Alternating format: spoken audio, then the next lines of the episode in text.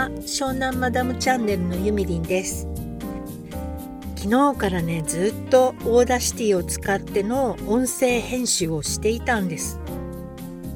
最初のジングルを決めてオープニングのメッセージを入れてでまたその後の本編につながる音楽をフェードインさせるっていうところまでやってたんですけどなんかバグってしまいしかも私は間違えてファイルを削除したりして結局ね全部リセットされてしまいました。でも前回の「湘南マダムチャンネル始まり始まり」っていうのはちょっとねもう完全にみんなに真似に真似されちゃうだろうなっていうのがすんごい見え見えなのでやっぱりやめました。普通にあのとりあえずねわけわかんなくなっちゃってジングルも作りたいいいのあったらあの使いたいんですけどなかなか見つからなくって誰が作ってくんないかななんてねちょっと考えているところなんですけどもとりあえず今日はオープニングとかそういうの一切考えないで普通に自分の気に入った曲をつけて収録していこうと思います。さて今日はテネットを見てきましたね。何の予備知識も入れずにね。結構あの怖い感じの映画撮りますよね彼は。あのなんかねいつもあのあの人の映画見ると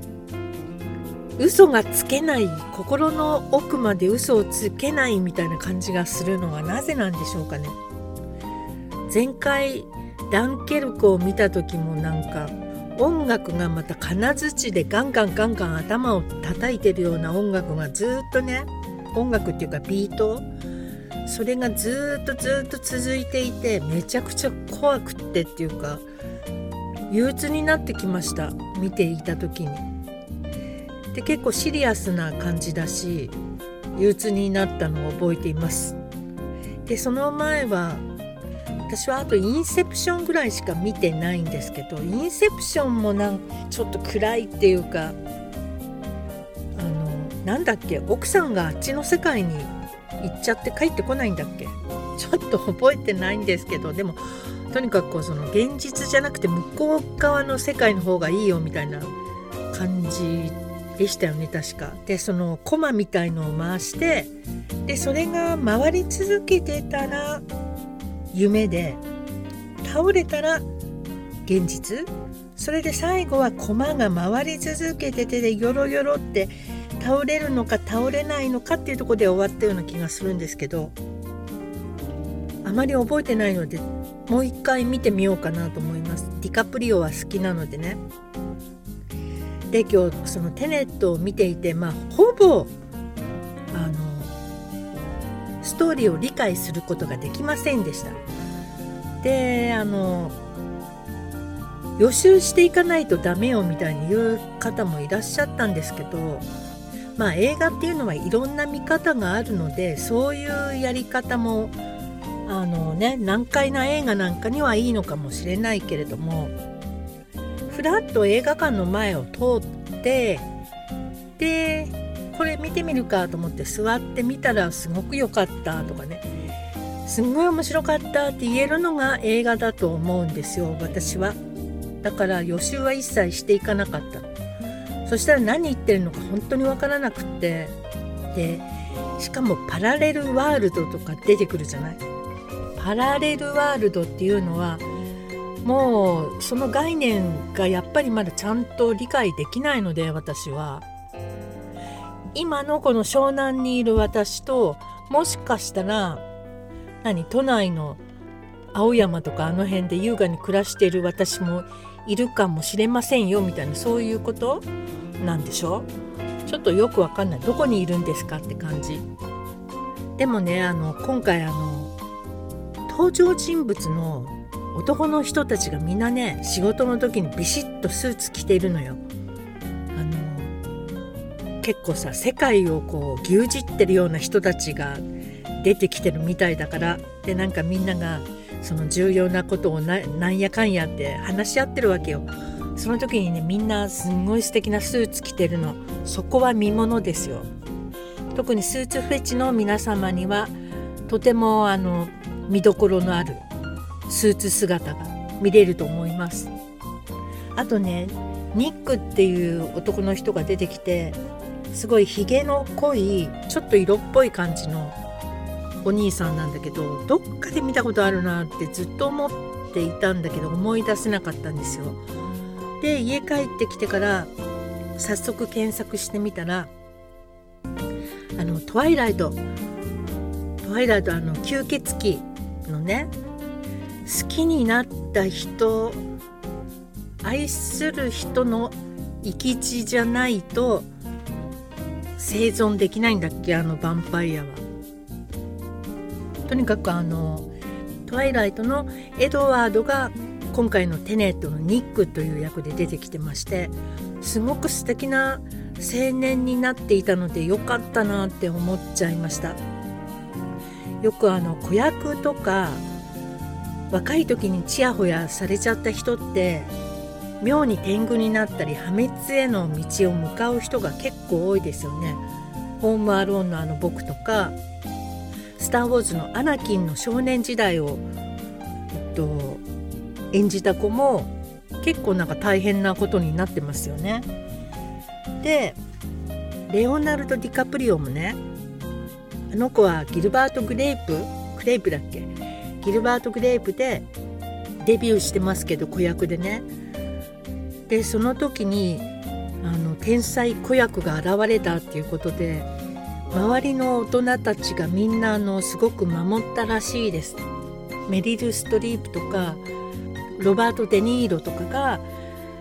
破滅の道を歩まないようにってすごくねディカプリオを守ってたって聞きましただから今はねちゃんとあんなきちんとした大名優に育ってますよね。でその今回のあのテネットの監督さんの前回かどうか分かんないけど、えーと、インセプションねそれにはディカプリオ君が出てましたよね。インセプションは分かったけど今日のテネットはちょっと本当に分からなかった。でも音がやっぱり相変わらず怖いっていうのとスーツが素敵だったこととあとねその世の中を牛耳ってるおじさんが出てくるんですけどそのおじさんの歪んだ愛っていうのがなんとなくわかるなっていう感じがしました見ていて。俺のやってるのは汚れた仕事だ。これが俺のやってる仕事だって言ってね奥さんに自分の仕事のどんなことをやってるかっていうのを説明するシーンがあって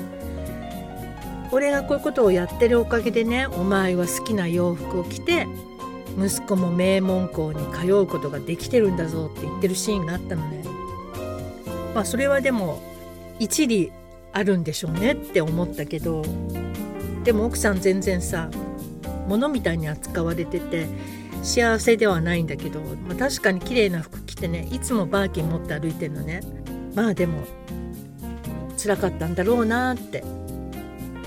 そこはそこだけちょっとねその母親としての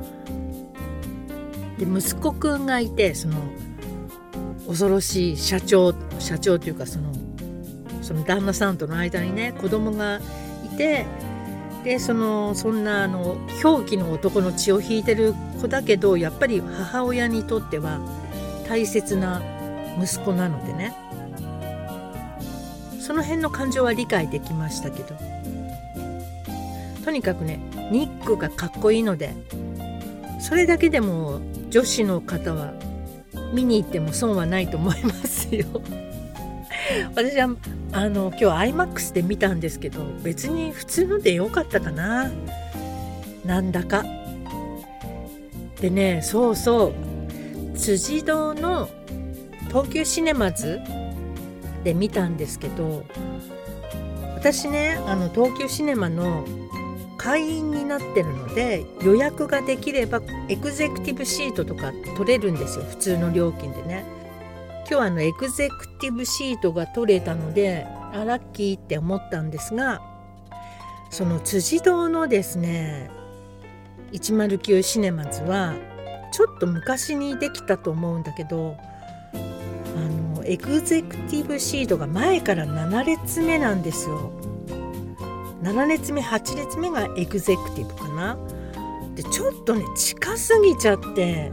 その画面全体を引きで見る感じができないっていうかもうねちょっと頭が痛くなりそうになりましたね。一番後ろの席でやっとちょうどいいくらいなのにドキンガンの方がこれ設計したんですか？このエグゼクティブシートっていう感じで。まあもうあれ直すことできないでしょうからね。立て直さない限り。私はあのこれからあそこで見るのかと思うと iMAX の時にちょっと憂鬱です。前はあの二子玉川に住んでいたので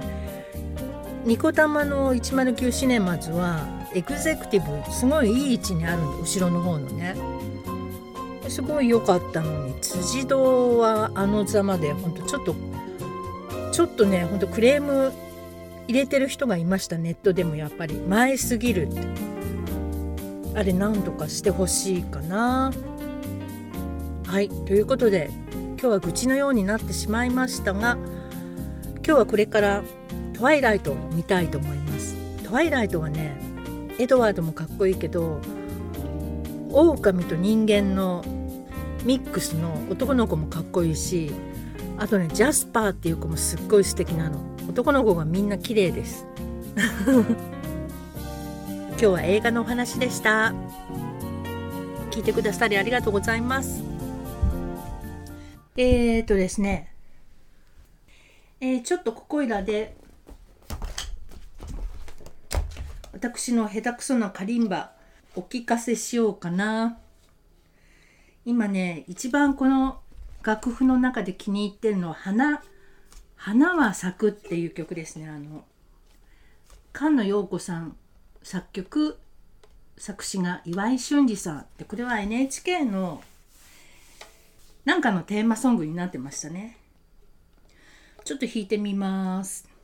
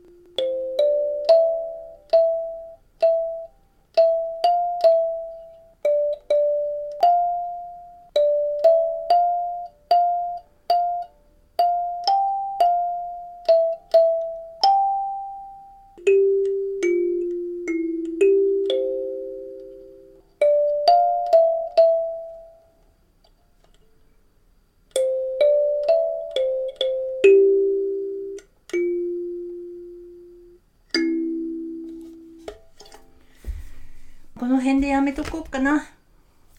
はい、おしまい。